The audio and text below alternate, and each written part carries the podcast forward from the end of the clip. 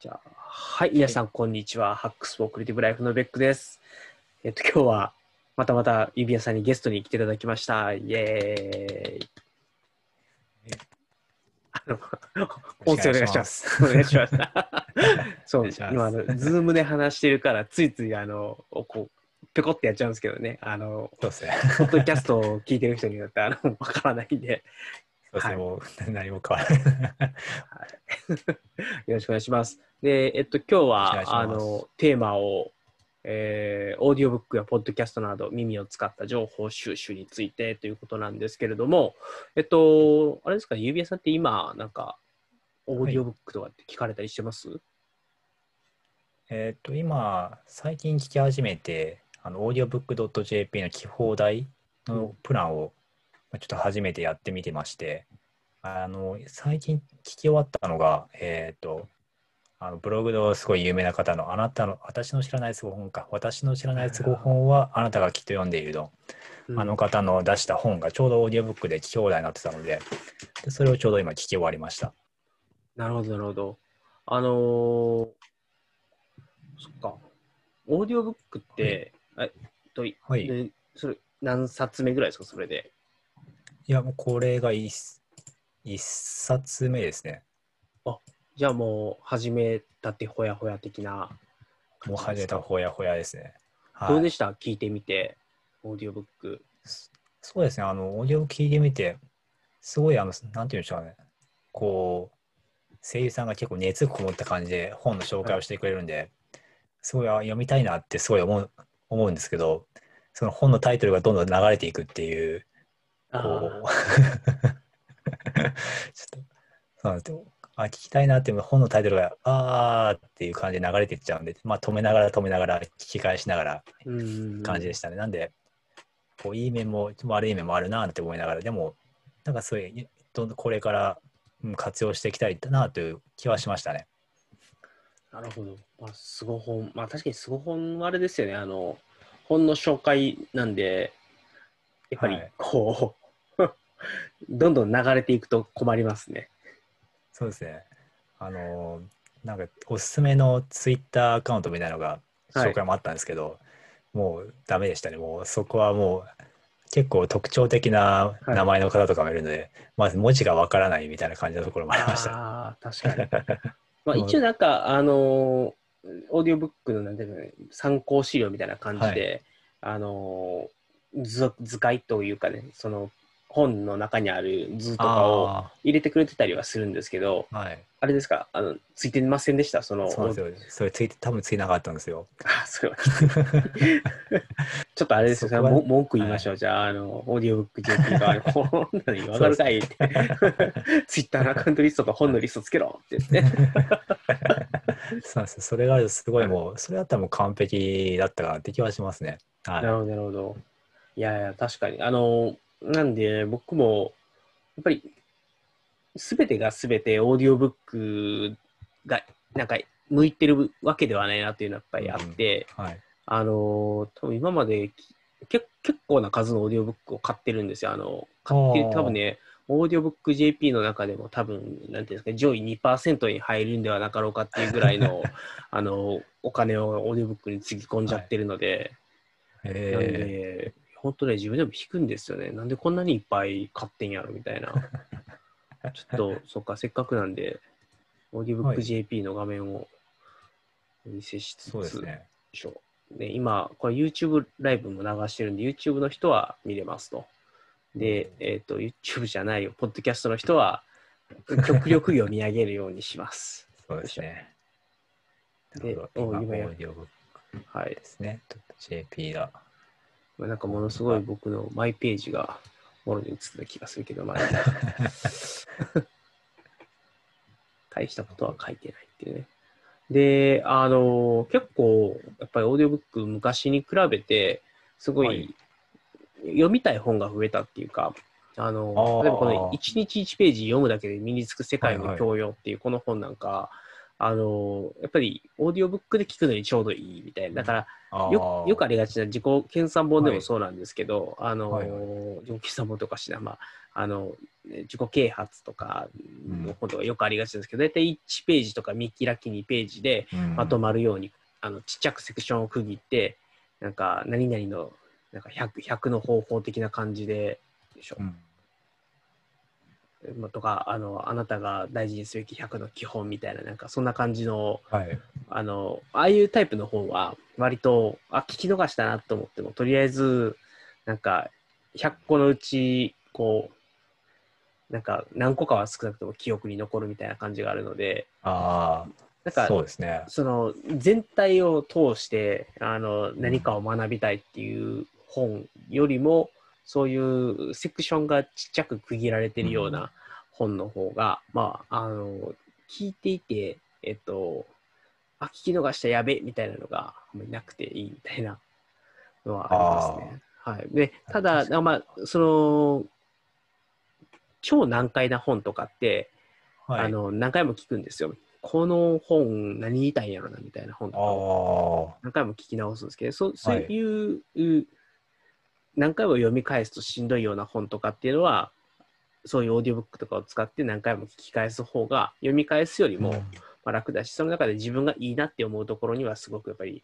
ぐぐっと集中がいくし、なんか、まあ、あさらさらっと聞き流しちゃうところって、やっぱりまあ本で読んでも、まあ、さらさらっと読み飛ばしちゃうようなところで、土台すべての本の内容を頭の中に残すなんて不可能なので、まあ、そあ。の中で、まあそうですね。うん、何回も聞いて、あ、ここ大事やなって思うところが、あ、なんか2回目、3回目になってくると見えてくるみたいな、とかっていうのはあるので、まあそういう意味では割と、まあ、ながらでもいいので回数聞いて、あの、うん。大事やなって思うところを2回目、3回目で見つけていくみたいな聞き方をするっていうのは結構いいいいかなと思います。まあ、か、まあ、さっき言ったみたいに、あの、短く区切られた本とかだったら、まあ、何回か聞いてるうちに、あこの章いいなって思うところとかを、が記憶に残ってくるので、まあ、それはそれでいいし、まあ、あの、結構本によっては聞き方が変わってくるかなみたいな感じです。あ今へ、ー画面に出しているのが僕の本なんですけれども、あ。あのあ、なるほど。そう、何が嬉しいってあの、ドラッカーの本がかなり今充実してて、えっとほ、今ちょっと僕、病んでるんで、はいややん病んでる人のための本みたいなのちょっと多 多めなんですけど、なるほど。はい。何か、はい、おすすめの本とかってあるんですか？ありますあります。あのーそうそう、結構ね、あの、チャラい本から、あの、重重ための本なんですけど、結構ドラッカー名著集っていうあの赤い本があって、全12、3巻あるんかな、確か。あれが今全部一通り入ったんで、もうはい。超嬉しいですね。ただ、えなんていうんですかね、あの、やっぱり読んで、ーはい。なんていうんですかね、あの、ドラッカーの本ってまあ読み、まだ読みやすい部類なんですけど、はいはいで。もやっぱり、あの、すごくこう読みやすさにこうフォーカスされたビジネス書とかと比べると、やっぱり硬いんですよ。あでそういう本ってややっぱり聞いてても、はいちょっとね、重たかったりとか。エネルギーがいったりするので、あの、今みたいにちょっと病んでる時とかにドラッカー聞けるかって言ったらちょっと厳しいみたいなところはあるあるんですけどね。はいはい。で、最近聞いた中で、えっと、まあ、僕、あの、さっき、ちょっとだいぶ前に流れちゃったけど、今、えっと、陰謀の日本史っていう本を読んでるんですよ。はい。読んでるというか聞いてるんですけど、そう、はいあの、陰謀論っていうのがあって、あの、はい。まあ、別に怪しい本じゃないですけど、あの日本史とかの中でもいろんな陰謀がありますと。で、あの例えば本能寺の変が多分一番有名な陰謀なんですけど、その本能寺の変っていうのが、あのやっぱ後世いろいろ後付けで、はい。もうもともと光秀はあのこれを仕組もうとやっていてみたいな、すごい。い計画がちゃんとあってやったとかっていう陰謀があったというふうにやっぱり後世の人は思いがちなんだけどでも実際には、はいいまあ、いろんな偶然とかが重なってで、えっと光秀もこれめっちゃラッキー千載一遇のチャンスみたいなのがあって あのもう突発的にやったんだろうみたいな、へー。まあ、それを裏付けるようなこんな資料があってみたいな。だからあの、はい。もちろんその歴史家さんの書いてる本なんで、あの適当なことを書いてるわけじゃないんですけど、その中で、あのはい。おまあ、やっぱりい陰謀というのは、得てして後世の人があの結果論からうん。原因を導きがちだというようなこともいろいろ書かれてて、もともとはその、だからあの、後から見れば、あの、この人はこういう行動を取るのに、こういう動機があったはずだ、みたいな、なぜなら、結果的にこうなっていたからっていうのって、あの、実際には、なんていうんですかね、あの、そんな、例えばなんですけど、やってみないと結果ってわからないじゃないですか。だから、あの、はいまあ、か賭けじゃないにしても、例えば就職してみないと、その会社がどんな会社かわかんないし、自分が3年後こうなりたいと思ったとしても、まあ、普通はまあそうならないじゃないですか。やっぱりやっていって、ね。いろんなことが重なったりとか、偶然重なったりとかして、まあ、後から結果がついてくるんですけど、あの、日本史とか世界史を見ると、それが逆方向になっちゃう。だから、結果を僕ら知ってるから、その人たちにそういう動,、動機があったと思いがちなんだけど、あの、それは大体もう結果からの、えっと、まあ、結果論であるというのが、まあ、すごいいろんな陰謀について書かれてて、まあ、例えば、その鎌倉時代とかだったら、あの、うんと、そうですね、あの、まはい。あ、鎌倉。足利、じゃない、えっと、鎌倉なんで、えっと、えーまあ、ほ北条、北条氏が、はいはいはいあのはい。源頼朝、大体、えっと、源頼朝の子供三三代ぐらいで途絶えるんですよ。でその後は、あ、そうなんですか。はい。そうですよあのもう、あの京都から奥家さんを呼んできて、まあ、将軍を置くんですけど、で結局、将軍はもう完全な、なんていうんですかね、傀儡になっちゃうので、北条っていう、北条徳宗家っていう、あの、ほえっ、と、ほまあ、有名なのは、あの、北条、えー、あれ、何やったっけ？名前出てこない。あの、ああー出てこない。あーダメだな。あの、北条政子のお父ちゃんがいるんですけど、はいはい。でそのその人から、まあ、あの脈々と継がれていって、で、えっと、で北条時宗っていうのが、あの元寇の時に元を破って、あはい、あの、はいまあ、そういう、えっと、実質的に日本の武士の、こう、棟梁は一応源氏は源氏なんだけど、まあ、それのナンバー2的なところで実質的に鎌倉幕府を動かしてた北条徳宗家っていうのがあるんですけど、その人たちが、えあのあたかも頼朝の子供とかを、あの暗殺して実権を握ったかのように見えるとか、なんかそういう日本史ってあのいろんな場面であの、うん。誰かがこう何かこう陰謀的なことを仕組んで歴史の転換点を作るけど、後から見ればそれはなんかとても計算されてるように見えるけどまあそれはもうなんていうかその時の人たちの立場に立ってみたらそんなことはないよねみたいなのを結構そのあ視点を変えてあの、はい後世からの結果論とその時々の、えっと、例えばこのて時の手紙とこの時の手紙にはこういうことが書かれてたからこんなことはなかったはずだみたいなのをやっていて、なのでこういう解釈が多分正しいであろうみたいなあ。のをやってくれるのであの普通に歴史の教科書ってもう全部いすごい一方向に進んでいくんですね物事が。はいあの。事実の羅列というか、で、まあ、例えば、あの、明智光秀が本能寺の変を起こして、徳えっと織田信長を討ちましたみたいなのがあったとして、でそれを、えっと、まあ、あの、すそれがどういう動機でそうなったかとか、まあ、歴史の教科書には出てこないじゃないですか。うんまあ、なんで。はい。うんまあ、一般的には、まあ、ちょっとこう明智光秀が織田信長に不満を持ってあのとかあの陰陰謀としてはなんか橋羽柴秀吉が仕組んだとかうん徳川家康が仕組んだとかって結構いろんなあの陰謀論が出てきたりするんですけど、まあ、うん。で歴史の教科書ともまた違うし結構そんなあの面白おかしく書いた歴史小説とも違って、はい。なんかいろんなその歴史的な視点とその歴史をえっ、とまあい陰謀論という一つの軸でもって、うんあの陰謀論とは、えー、常々こういう、えー解釈をされがちであるが実際にはそんなことはないみたいな形であのいろんな見方を見せてくれるっていうとても面白い本でしたっていういいですね。なるやほど。ばい話が超長くなった。いいですね。そう、歴史本って私も結構、その日本史はあんまりまだ全然詳しくないんですけど、あの、この今あるようなホモデウスのサピエンス天使の人とか、ああいう人の本ってすごい新しい見方っていうんですかね。はいはいはいはいてくれるんで、すごい。ルノア・ハラリ面白いですね。はい。はい。あのねサピエンス全史をオーディオブックで僕は聞いたんですよ。あのあ本も持ってるし、ちょっとは読んでるんですけど、でも、はいサピエンス全史は絶対あのオーディオブックで聞いた方がいいです。あの本で読むよりもあの臨場感が出るんですよね。あの NHK スペシシャルとか、ああいうドキュメンタリー好きな人は、あのオはいーディオブック版でこのユユブルユバルノラノア・ハラリさんの方を読むと、とてもいいいいと思います。あのあそうなんですね。壮大な本であればあるほど、あのはいまあ、あとはあの、成田川のこの茶茶川、茶川さん、茶川、シャガワさ茶ん。川さんって、はいあれ、なんて言ったらいいんだろうな、あの、あれなんですよ。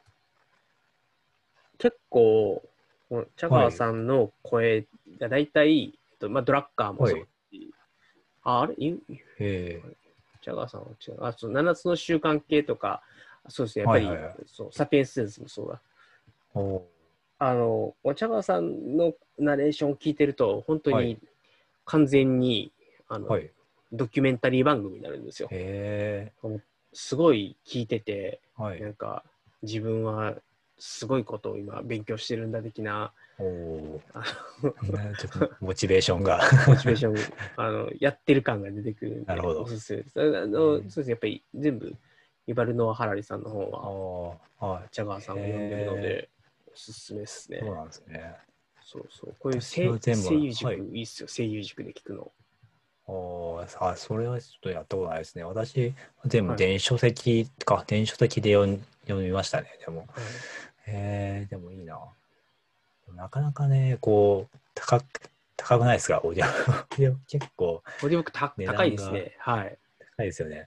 高いんですけど、えっと、例えば、あ、今今もそうですけど、多分セールやってて、はい。よいしょ。例えばですね、よ、今あれですね、あアルクのビジネス英語の教養書フェアっていうのやってるんですけど、30%オフなんですけど、結構はい30%オフ、40%オフぐらいで売ってくれる時があって、あの、へー1000円切切たりするんですよね、そういう時って。だから、ああの、そういうセールを、まあ、まあ、待たなくてもいいんですけど、まあ、はい。に買えるときにはセールで買うようにすれば、そんなにね、単価高くないんですよ。あ、そうなんですか？はい、へえ。僕結構、あの、新しい本出ても、まあ、そのうちセールで出るやろうし、今積んどくいっぱいあるから、買わんとこうみたいな感じで、はい。はい。へえ。あ、結構じゃあセールあるんですか？セールあります。あの、そうなんですね。いなんですかね、月額でポイントがつく月額会員になっておくと、メールマガジンが届くので、あの見落としなく、はい。はい。昔はもう本当に、あれなんですよ、週に2回ぐらいセールやってたんで、あのそんなやつなんですか？もうセール待ってりゃいいみたいな感じだった。んですけど、最近ちょっとセールの回数減っちゃって、その代わりなんか2、3ヶ月の長い期間はいセールやってますみたいなのが増えたんでちょっと多分あのセールやるやりすぎると、ーはい多。分みんなセール待ちになるみたいな。そうですね。それはありますね。で今、これで見てもらったら、あの例えばこの、ブレインメンタル強化大大全っていう本が880円で買えるんで、これ、えー何のセールかわかんないですけど、なんか多分セールやってるんでしょうね、きっと。だいぶ安くなってますね。そうそう。ここの3冊よ読みたかった本やから買おうかなみたいな。そうそう。いやー今この中でいくとあれですよね、このスタンフォード自分の自分を変える教室も、はい。あの本としては多分面白すごく面白かったし、あのオーディオブックで聞いてて楽しはい。い、楽しかっへたですね。ああのね。ダメな本もやっぱあるんですよ。これオーディオブックで絶対聞いちゃダメみたいな。ああ、そういうもんなんですか？なんか数字を扱う系の本はオーディオブック良くないですね。あの数式が見えないと、数式を見上げられても全然イメージつかないい。や、はわかんないです。い、それはわかんないな。私はわかんない。そうそう。だから会計とかの本を読んでもさっぱりわからんと思って。はい。あああ。と夢を叶えるぞいい,、ですよそうですね。夢を叶えるぞは、あのこの本自体が好きな人だったら、多分、はいあのオーディオブック版で夢を叶えるぞすごくすごくいいです。あのなはい泣かされるんですよ。あの本読んだ時泣かなかったんですけど、オーディオブック聞かされた時あの、ワン、ツー、スリーってあるんですけど、ね全部泣かされたっていう、はい。すごいいいいいですよ。まあ、あとはまあ、それよかっな7つの習慣も、あの、はい。やっぱり、あの、何回もどうせ読むじゃないですか、7つの習慣って。なんで、そういう本は、あの、割といいかもしれないですね、オーディオブック。僕は7つの習慣をオーディオブックで多分、10回ぐらいは聞き返してるので、はい。まあいいですね。あの10回本読み返すの苦痛ですけど、オーディオブックはいけます。なるほど。ああ、そこでも、オーディオブック結構あれ、やっぱ通勤時間中ですか？そうですね、前はもう通勤時間ずっと聞いてて、で、あとはトレーニング、はい。ジム行ったりとか、あのランニングしたりっていう時は、あの結構、あの最近またちょっとランニング再開しだしたんですけど、ああの割とオーディオブック、だから、ウォーキングの時はなんかオーディオブック聞く気にならないんですけど、あ。おなんかね、ウォーキングの時は、ポッドキャストなんですよ。ああ、そうなんですね。ちょっと違うんですね。ランニングの時は、あ、だから多分ランニングしてる時って、はい。そこまで考えがぐるぐる回らないというか、で、歩いてる時って考えを巡らしたいので、オーディオブックだと考えが遮断されるんですよ。ああ。だからあんまりオーディオブック聞きたくないなっていうのがあって、っなるほど。ていう、まあ多分、ランニングもすごく心肺機能が強化されて、はい。全自動で走ってますみたいなモードになってくると考え事ができるんで、オーディオブックだと。とちょっとうざいなっていうことがあるかもしれないですけど、なるほど。そう、あの、なんか、やっぱり、まあ、そう、本読みながら考えるとか、オーディオブック聞きながら考えるとかっていうのも、まあ、はいああもちろん、ありはありなんですけど、うんそういう使い方をすることもあるんですけど、でもやっぱり、あの、オーディオブックって、やっぱり、ダーって流れていって、常にこうインプットが浴びせかけられ続けてる状態なんで、やっぱりその思考をいじっくり考える系の思考は難しいんですよね。で、なんかパッと思いつくアイデアが出てくる系の思考はいいんですけど、はい。なんかそういう使い方はやっぱありますね。ああ、なるほど。はい。うん面白いですね。はい。なんか、そうですね。なんかちょっと難しいんですけどね。あの、なんかモモードと言えばいいのかな？なんか、そのモードによって使う媒体を変えてるって感じですね。ポッドキャスト、はい。ポッドキャストもでもだから、あの、聞き入っちゃうポッドキャストってあるじゃないですか。あの、はいはいこ古典ラジオとか聞いてます？ああ、聞いてます、聞いてます。そう古典ラジオ聞いてると、もう、はい。完全に入り込んじゃうので、ああの、なんか考え事したいみたいな時に古典ラジオはあんまり向かないというか、あ、ああ、そうですね。はい。おもめちゃくちゃやっぱ面白いので、そうそう。ああ、またあれですね、この、道は開けるとかね、このはい。デール・カーネギーとか、おー。あの、この本を電車で開く勇気はないんですけど、いや、ちょっといやいいんじゃないですか。カーネギーの顔出しすぎやろみたいな。ドラッカーもそうですけどね。まあ、はい。確かに、うんまあ、確かに電車ではカバーかけるかもしれないですね。そうなんですよ。あとはさ、み道を開く、道を開くいいですよ。あの、松下幸之助の本なんですけど、あの、ち本自体もちっちゃいし、そんなに分厚くない本なんで、あの、普通にいいんですけど、やっぱりなんか、こう、社会人になって年を重ねていくに従って、あの、共感できることが増えていくっていうへ本ですね。あの、多分、新入社員とかの時にも読んでたんですけど、え。はい。あのあんまりなんか、そんな、へえ、みたいな、なんか、要は実感が湧かなかったんですね、その時は。うん、でもあまあまあ、なんか、あ、そういうことなんだ、みたいな、勉強になるな、みたいな感じで聞いてたんですけど、あ、だから30超えて、まあ34、5ぐらいの時かな、多分、あの、これを改めてオーディオブックで聞いたんですけど、はい。なむちゃくちゃええこと言ってんな、みたいな。ああ、やっぱりこう。松下のこうちゃんめっちゃええこと言ってるで、みたいな。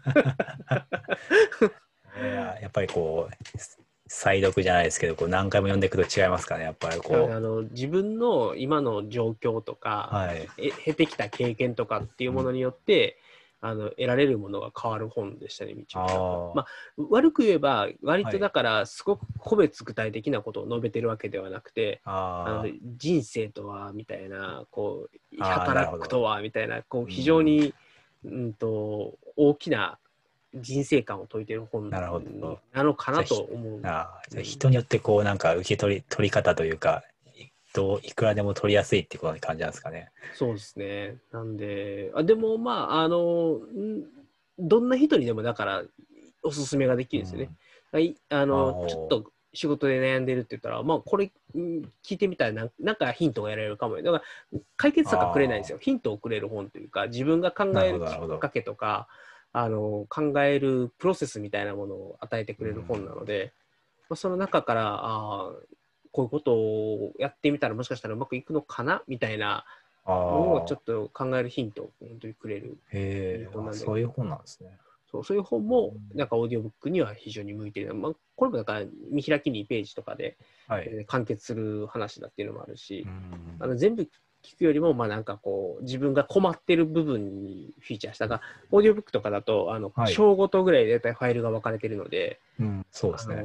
上から下まで全部聞い1回2回聞いたらあとはその時々の自分が一番困ってるなんかちょっと今仕事しんどいなと思ったらそういう、まあ、困難に立ち向かうみたいなうん章を見てみるとかなんかそういう使い方をするとね割といいんじゃないかなと思ってこれ結構僕がしんどい時によく聞くオーディオブックですね。へえ。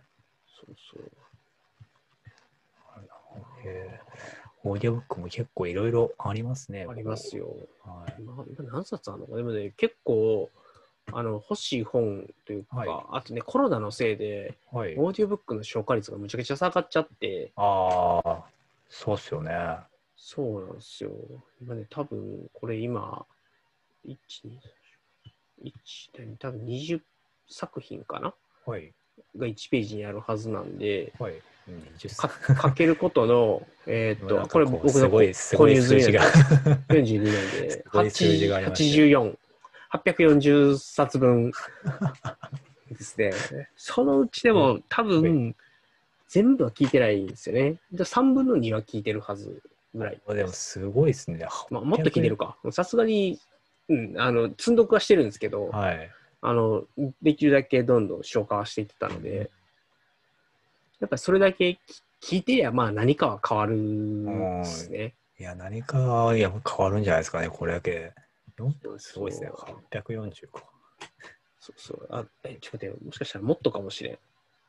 あれ、42? あれ、おかしいなこれよりも前があるはずなんですけどね。僕一番、一番最初に買った本が、あの、佐々木翔吾さんの、はいはいブレインハックスかなんかそんなタイトルの本だったと思うんですけど、ああ、それもあるんですね。はい、でも哲学の言葉がここにあるから、あれだ、並び順がなんか変わってんな。ああ、うんじゃあ時系列じゃない感じですか。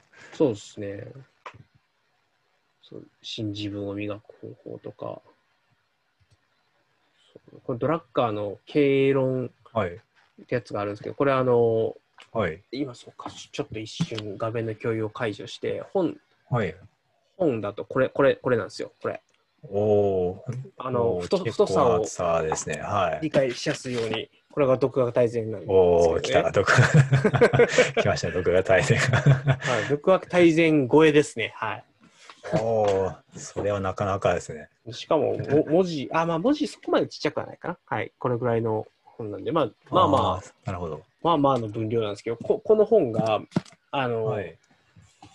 まあ、オーディオブックになってるのがさっきですさっきの章ごとにちょっと分かれてたやつが。そう。ですかね。第34章、あ明日への指針とかって、ここれあの、ドラッカーのあの、はい。論文、確かハーバードはいビジネスレビューかな、の論文を、あの、まあ、一章ずつ収録されていて、要するに、その数、10年間の間に出されたはい。34なのかな？これ多分、これで見るともっとなのかな。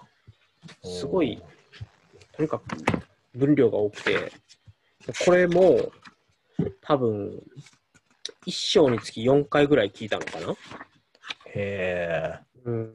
だから、で、まあ、なんていうんですかね、ドラッカーの本って、こんな言い方すると本物のドラッカーファンに怒られるんですけど、あの、まあ、いいこと言うなっていう、なんか、なんか、いいこと言うなみたいな。いいこと言うなって。そうそうこいついいこと言うなって。そうそう感じのことが書かれてて、で、えーこの辺なんかすでに起こった未来の準備とかもそうですけど、このこの辺とかも、はい。あのーどっちかというと、もうだんだん、その、最初は今の経済はこうだみたいなやつに、はい最初はやっぱドラカも若かったんで、はいはい。あの今にすごくフォーカスをするんですけど、一番最初って1960年代とか70年代とか多分そんなもんなんですよ。結構前なんですね。そう。それの今にフィーチャーされると、こっちとしてはちょっと、なんか、あそんなことがあったんだねみたいな感じだけど、だんだん、あの、我々の世界に近づいてきて、でそれでもはい最後の方って言ってもまだ80年代だか90年代だかそれぐらいの話なんですけど、これもうこの辺まで来ると、はいもう、今のことを言われてる気なんですよ。だから、え2020年で、これ聞いたのは2013、4年とかだと思うんで、はい。えっと、そうですね、2000買ったの2015年か、2015年に買ったやつなんで、はい。その頃に聞いても、なんか、あ、なんか今、でそのそれよりも遡ること20年以上前にドラッカーが言ってることが、今のことにめっちゃ当てはまってんなみたいなことがあって、だから、なんか、こういう、なんか、今ってこうだから将来はこうなるみたいな未来予測本みたいなやつでもあるじゃないですか。ありますね。ああいう本と比べると怒られるかもしれないですけど、やっぱりドラッカーってすごい先を見通してるんだなっていうのが、この辺の33とか一章あたりを見てくると、はい。すごく感じさせられるっていうえー本でしたね。ちょっとさすがにだいぶ時間経ってるんで、細かい内容覚えてないですけど、うんうんうん、っていうのがあって、なんかすごいですよね。二十数年前のがそう、今にも通じるっていうのは。そうなんですよ。あの、なんで、あの怪しい人を言うことはあんまりちょっとね、あの真に受けずにドラッカー聞けっていう。あのさっきの太い本読むの辛かったらオーディオブックあるよっていう。なるほど。そうそう。あとそう、ヘンリー・ミンツバーグの経営論とかも。あれあれだったんですよ大学の卒論がヘンリー・ミンツバーグだったんですよって言っても誰にも共感されない。経済学出身なんで。なるほど。はいあとマえーニッコロ・マキャベリーの君主論とかね。これ、そうですね、2009年に買った本なんで、やっぱりなんか並び順がぐ並ちゃび順がぐちゃなのだいぶこうバラバラになってる感じですね。そうですね、気持ち悪いな。なんでしょうね、これは。どういう順番に並んでるんでしょいいんでしょうね。う。そうそう。まあでも、あの、そうですね、結構自己啓発系の本とかはもしかしたらいいかも。自己啓発って怪しく聞こえるんで、例えばその、さっきのやつでいくとブラッカーみ、たいな。そうそうそう。あと、ドラッカーはまあ、どっちかっていうと、け経済、うん経営経営者系の経経営論かな、うん。なんで、あれなんですけど、えっと、例えば、えっと、最根端っていう、はい、最根端。はい、中国古典の知恵に学ぶ最根端。結構あの、いろんな人がこの最根端っていうのを、はい。あのー、なんですかね、日本、日本語訳したのはもしかしたら他の人かもしれないですけど、まあ、中国のいわゆる昔ながらの、まあ、論語とかはい。と一応並ぶぐらいにはそこそこ有名な最あ、そうなんですか。そうねいやーそれ知らなかったですね。そうこれとかこ、こういう本は、なんか、さっきのに道み道を開くかとかと同じ、まあ、か、まあ、なんですか、カテゴリーですね。はい。どういうふうに生きるのが良いかみたいなのを、これはどっちだっけな、多分老子、あ、違うか、そうか、そうだ、孔子生っていう民の学者がいるんですけど、あのへーその人があの仏教と儒教と道教のいいとこ取りをして書いたっていう本で、えーすごい結構、あの日本でもこの最根端を愛読してる人が多い。そうなんですね。そうそう。えアランの幸福論は、多分これはむしろ指輪さんの方が詳しいと思うんですけど、えー、そうこういういう本はいいと思います。あのなんかそ、うですね。オーディオブック向きって感じですね。そうちなみになんか、はオーディオブック今後こんなの聞いてみたいとかってあります？そうですね。どれ、うん、まあ、とりあえず聞いたのが、はい。まあ、一種標本じゃないですけど、だったので、まあ、なんなんですかね、なんか物語系も聞いてみたいなという小説系っていうんですかね。うーん。そういうのも聞いてみたいなと気はしますね。物語いいっすよ。物語はいいですよ。あの、もしドラもあります。もしドラ泣けますよ。もしドラいきますか？あ もしドラ泣けますね。ええー、あと、あの、ベタですけど、君の膵臓を食べたいっていう、ー、おあの、ひ昼の夜ーさ、はいはい。ん？夜の？日、えまあ、いや、ちょっと名前が すぐわからなくなるんですけど、さあの本もあの泣けましたね。ああのね。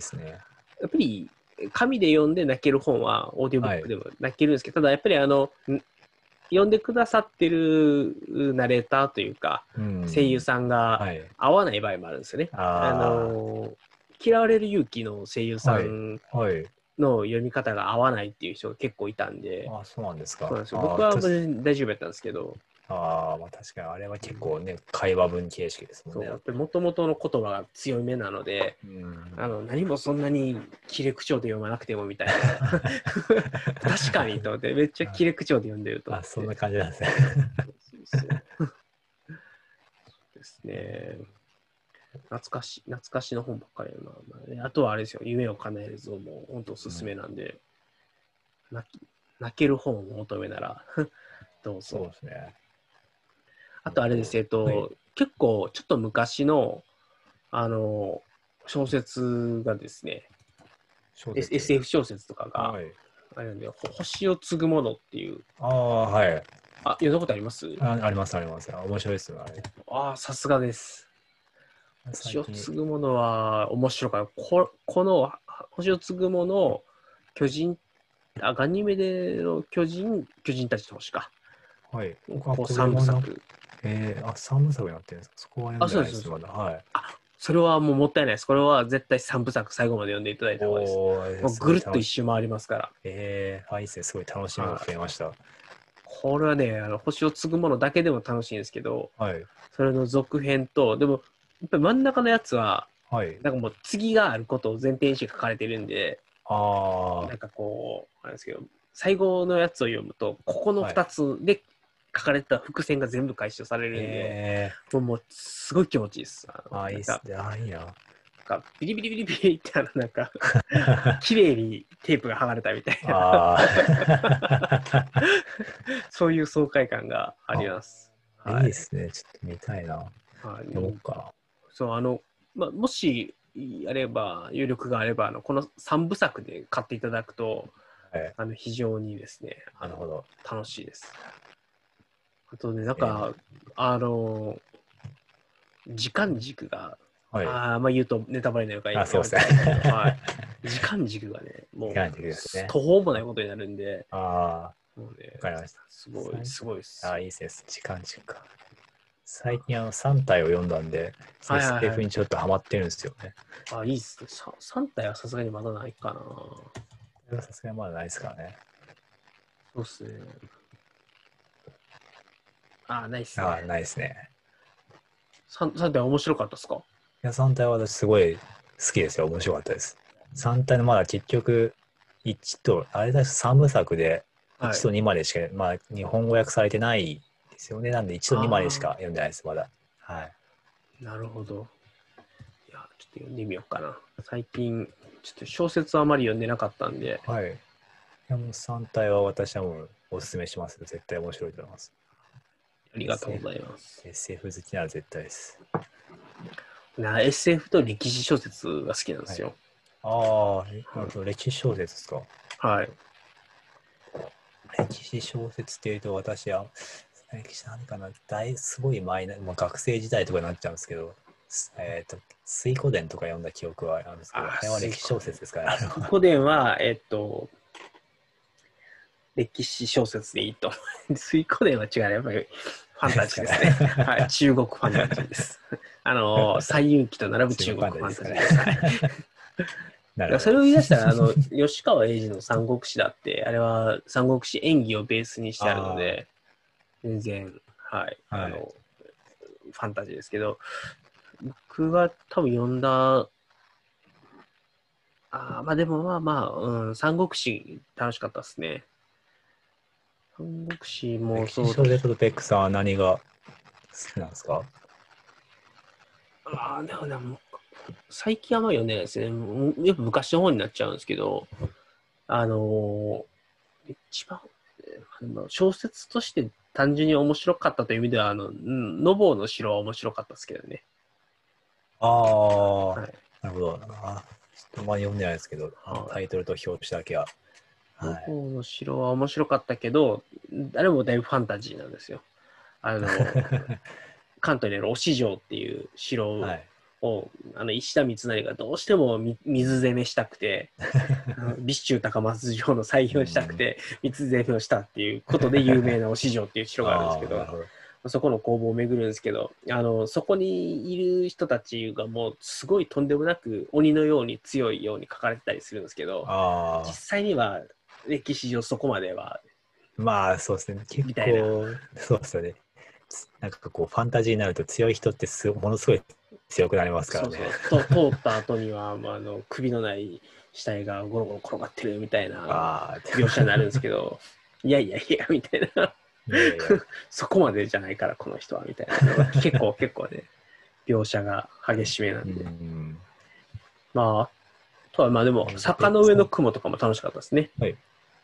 ああの、司馬遼太。ま司馬遼太郎も、まあそうですね。なんか、はい。あの、い意見の分かりよくないですね。あの、歴史小説として見たときには、司馬遼太郎はだいぶ、フィクションを入れてくるので、うん。あの、ノンフィクション的な歴史かというと、ちょっとそうではないみたいな言われ方をすることもある。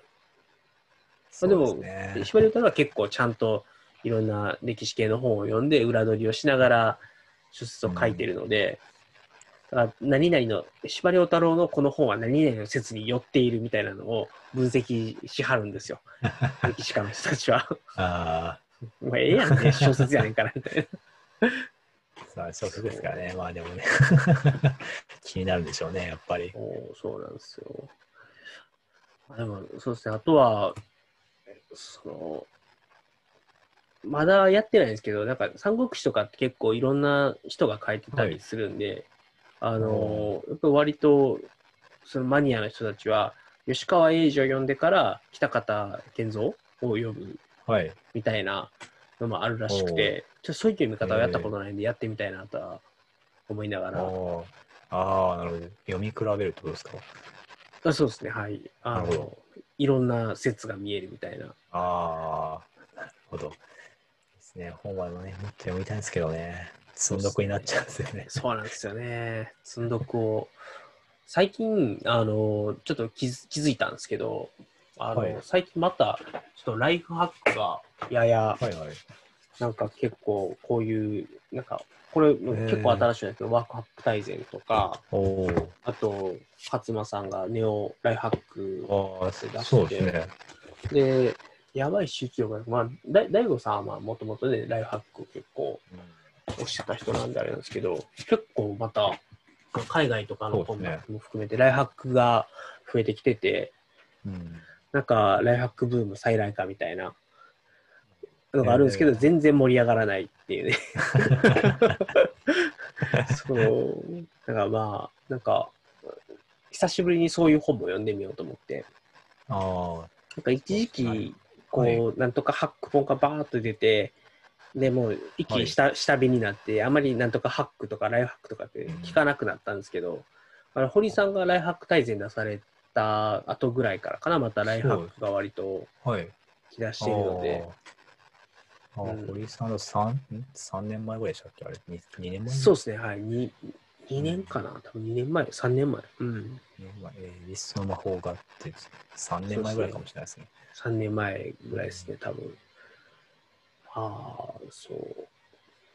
まあ、最近またちょっとそういうのも見つつ、なんか、あれですね、最近ちょっとそういう意味では、なんか、タスク管理系の本っていうのがあんまり見なくなったかなという。あまあ、その、ライフハック本の中の一章としてタスク管理みたいなのがあることはあるんですけど、はい。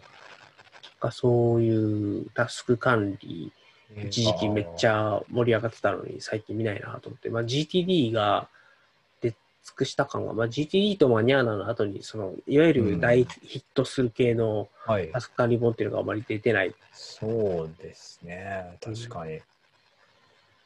すね。まあ、タスク管理本か。タスク管理本ないですね。前最近知読んだのは倉下さんのあのやるはやあ、やろうはですね。るで、はい。あと知ってるのはあの、えっ、と、エプタさんと高梨さんが出したあれが、ちょっと読んで、まだ読んでないんですけど、あれもタスク管理本ですかね。そうっすね。あれタスク管理本ですね、うん確かに。そのぐらいしか私知らないかもしれないですね。あれですよ、い井戸さんあたりタスク、タスク管理改善を書いてもらいましょうか。そうですね。ちょっと書いてもらいましょう。ちょっと分厚いやつをちょっと。ちょっとタスク管理俯瞰して見てみたいから、ちょっと書いてみてよって言って。ちょっと僕は書ける自信がないんでそうで。すね。タスク管理は みんないあれを俯瞰して書くのはき難しいですね、あれは。うん、難しいですね。ですね。手法もいっぱいありますからね、あれね。そうなんですよね。最近って、なんですかね、その GTD と、はい。まあ、一部の会話言ってたんですけど、僕らの会話で、まあ、タスクシュートがあってとか、はい。あとはマニアな式でやってる人がいるかなぐらいですよね。そうですね。みんな、どうなんでしょうね。結構みんなバラバラだから、あれなんですかね。こう、環境が違いすぎるんですかね。まあ、そうですね。そういうのもあるでしょうし、まあ、あとあれか、そっか、タスクペディアも一大勢力ですよね。ああ、そうですね。そうだ、そうだ。それね、すごい勢力ですよねわ。かんない、その、なんか、まあ、わかんないですけどね。狭い世界でいい、なんか、勢力って言ってるだけな気もするんですけど。あれもそうですね。最近本ないですね。いや、知らないだけかもしれないですけど。で最近読んで一番面白かった本、はいなんか特にビジネス書で何何が一番面白かったですか？ビジネス書、ビジネス書ですか。はい。ビジネス書で言うと、なんでしょうね。ビジネス書。あう、んあの、ビジネス書は読んでないなら全然大丈夫ですよ、それでは。最近読んだもので、やっぱりあれですかね、3体が一番面白かったようなうん気がしますね。ちょっと記録を見ると、なんだろうな。3体がやっぱり一番面白くて、それ他だと、なんか、あーこう、このままだとちょっと放送事故になる なりそうなんですけど、そのパッとバーっと出てこないんですよね。あんまりパッと出てこないタイプで。えーっと。レクさんは最近だと何ですか？最近だとですか、うーん、最近なんか僕、ちょっと病んでる系の本ばっかり読んでたんで、ああ。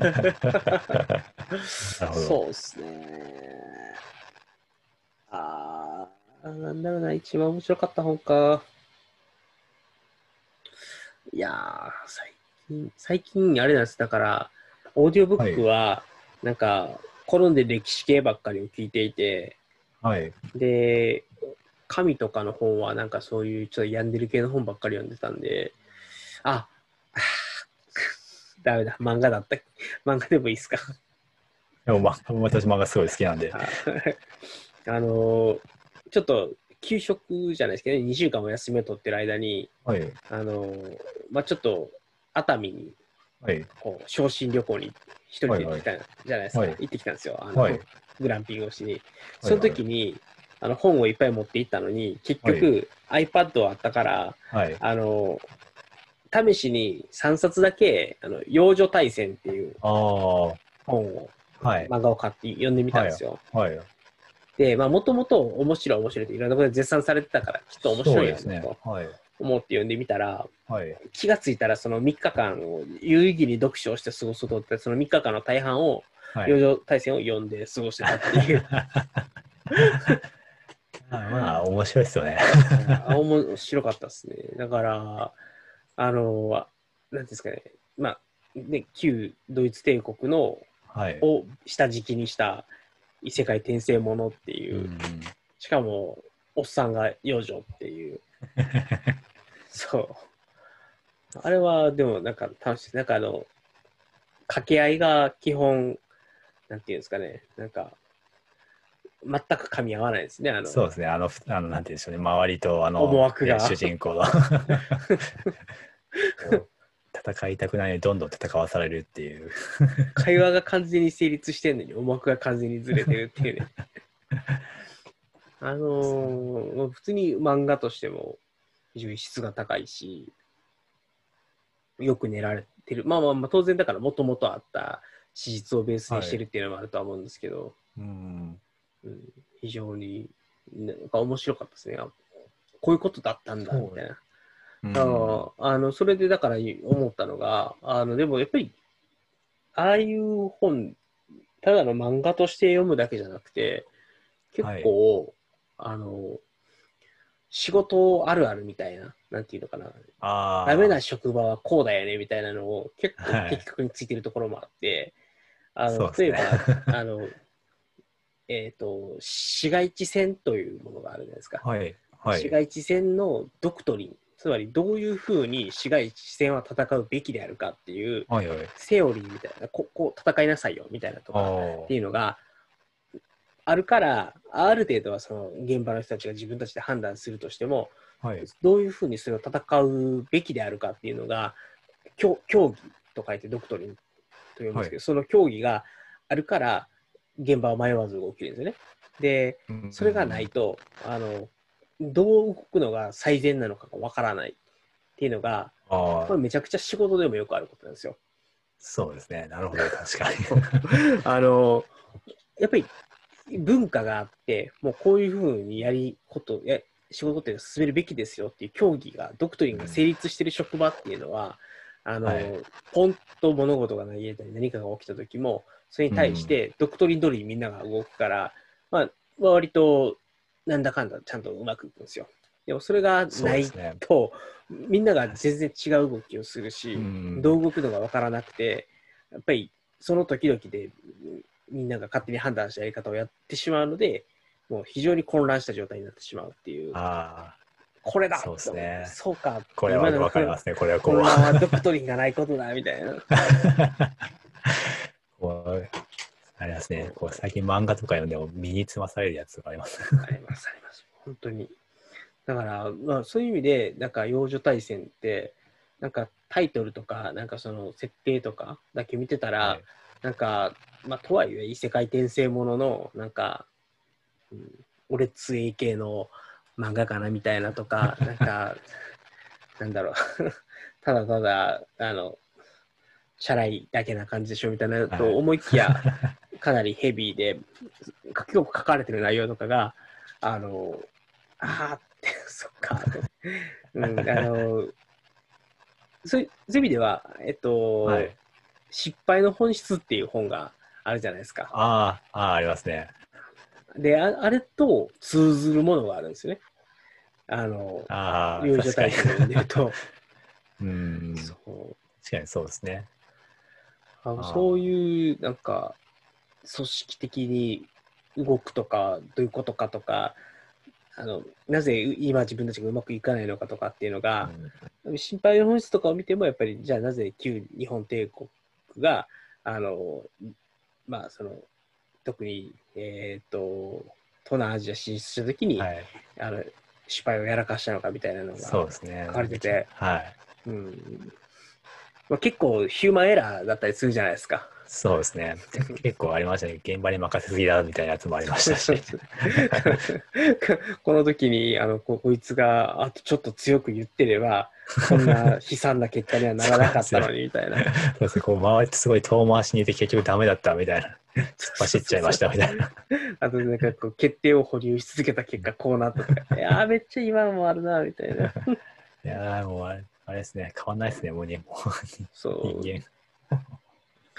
あのなんかそういうふうに読む読める本として友情対戦はおすすめします。そうですね。確かに。異世界もので最近あれですね、あの、異世界おじさんっていう、ああ、あれも面セガセガ好きにはたまらない。セガ好きにはたまらない。セガサターン系でしたね。そうですねメメガドライブセガサターンネタで押してくるんで。好きでしたね、結構。はいあれは面白いですよね。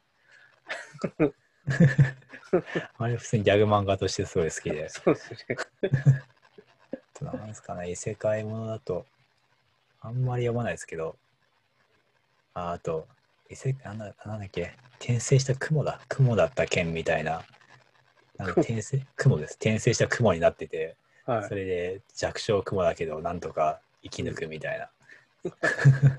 はい、いやスライムはね、まあありましたああ、それもあれです、面白いですよね。スライムはあのあの国づくりですからね。そうですね、こう、街づくり系ですごい好きですね。やっぱその転生ものでも面白い結局転生じゃなくても面白いんじゃないか説はありますから、ね。普通の話で面白いんじゃないかみたいなのありますから、確かに確かに。いやーさて、はい。そろそろお時間もいい具合になってきたので、はい。明日はもう月曜ですからね。そうなんですよ。さあ、でまさかの月曜っていう。きついな、きついな。おかしいですね。もうもう11月ですからね。そうですね。早いもんですよ。あと2ヶ月ですからね。2ヶ月ですからね、2020年が。いい年を越したいですね。はい、こうしたいですね。はいこうしていい年を迎えたいものです。そうですね。じゃあ、ちなみに、えっと、はい。まあ、僕はあの今、また復職、復職じゃねえな、えっと、普通に仕事に復帰してて、はい。えっと、割と、なんか仕事量が前と同じぐらいに戻りつつあって、やべえ、このまま行くと、また悪化するみたいな感じですね。大丈夫ですか 抑えよう抑えようとしてるんですけど、ははいい。で、まあ、なんで、えっと、まあ、いや、このラジオ聞いてる人とか、ポッドキャストみ、あの、YouTube 見てる人とか、あの、結構こういう近況を挟んでたんで、はいあの一応生きてますみたいな、仕事復帰しましたみたいなのを、冒頭に言おうと思って忘れてたんで、今やってみましたっていう。なるほど。なんとなはいかりました。はい 私はわかりましたってのも変ですけど。あの頑張って生きてます。はい、でまたちょっとね、あの、ゆみさんとも定期的にややれたらいいなと思うので、はい。ちょっとど土日どっちかのこの辺りの時間ぐらいで、あのお互い時間がつくところで、えっと、多分ね、あの、倉下さんと郵便屋さんをはい。交互にかはいはい各週でやっていこうかなみたいな。つまり、倉下さんやって、次の週、指輪さんやってみたいな感じで、しばらくあのちょっと、あの指輪さん、倉下さんをこうヘビーローテーションしてみようかなと。でローテーションして。はい、ヘビーローテーションします。はい。はいということで、じゃあ、じゃあちょっとまた次回、あの、はい何か、あ、そう、指輪さんなんかありますよね、告知的なものとかなんかないですか？ああ、告知、告知、そうですね。最近書いてるあれとか。あ、サブスタックでメールマガジン始めたんですよね。はい、そうです。サブスタックでメールマガジン始めて、今、えっ、と、最近、えっ、と、ノートで連載を、あえっ、とですね日記の連載やってますよね。はい。えっ、と、倉下さんとやってる、えー読書と日記の話っていうのの、一応、私の方のサイドの日記の方ですか。それの、はいはいきえっ、と、連載が一応私の方終了して、あとは倉下さんの方の話があるので、まあ、きっといい感じにまとまるんじゃないかと。う んまあ、間違いなく綺麗にまとめるでしょうね。すプレッシャープレッシャーを人任せな感じになっちゃいましたけど。ははいい。じゃあ、あの、そう、そういう、もろもろの、あの、すね元のブログって更新あんまりされてないね。最近もうずっと止まってノートの方になってますね。うんノートと、なんか最近あのサブスタックにこう寄せていこうかなじゃないですけど、ノートとサブスタックですか？に寄せて、の方に結構頑張ろうかなっていう気はしてますね。はい。特に Substackですかね。はい。はい。じゃあ、あの、YouTube の方には郵便屋さんのサブスタックとノートの URL 貼っつけておきます。こうやってもここには出てこないんですけどね。ここにね、こうやって。はい。まあ、あの、一応、あまあ編集を後にしたら入れておきますが、とりあえず、はい、コメント欄じゃなくて、あの、説明欄の方に入れておきますので、皆さんそちらもご覧いただければと思います。とということで、もうなんかすんごい取り留めもなく話しましたけども、またあのぜひお付き合いいただき、お付き合いいただきますと幸いでございます。まあ、ありがとうございました。はい、じゃあ終わりましょう。それでは皆様最後までお聞きいただきましてありがとうございました。それでは皆様、さようなありらが。とうございましまたた。頑張りましょう。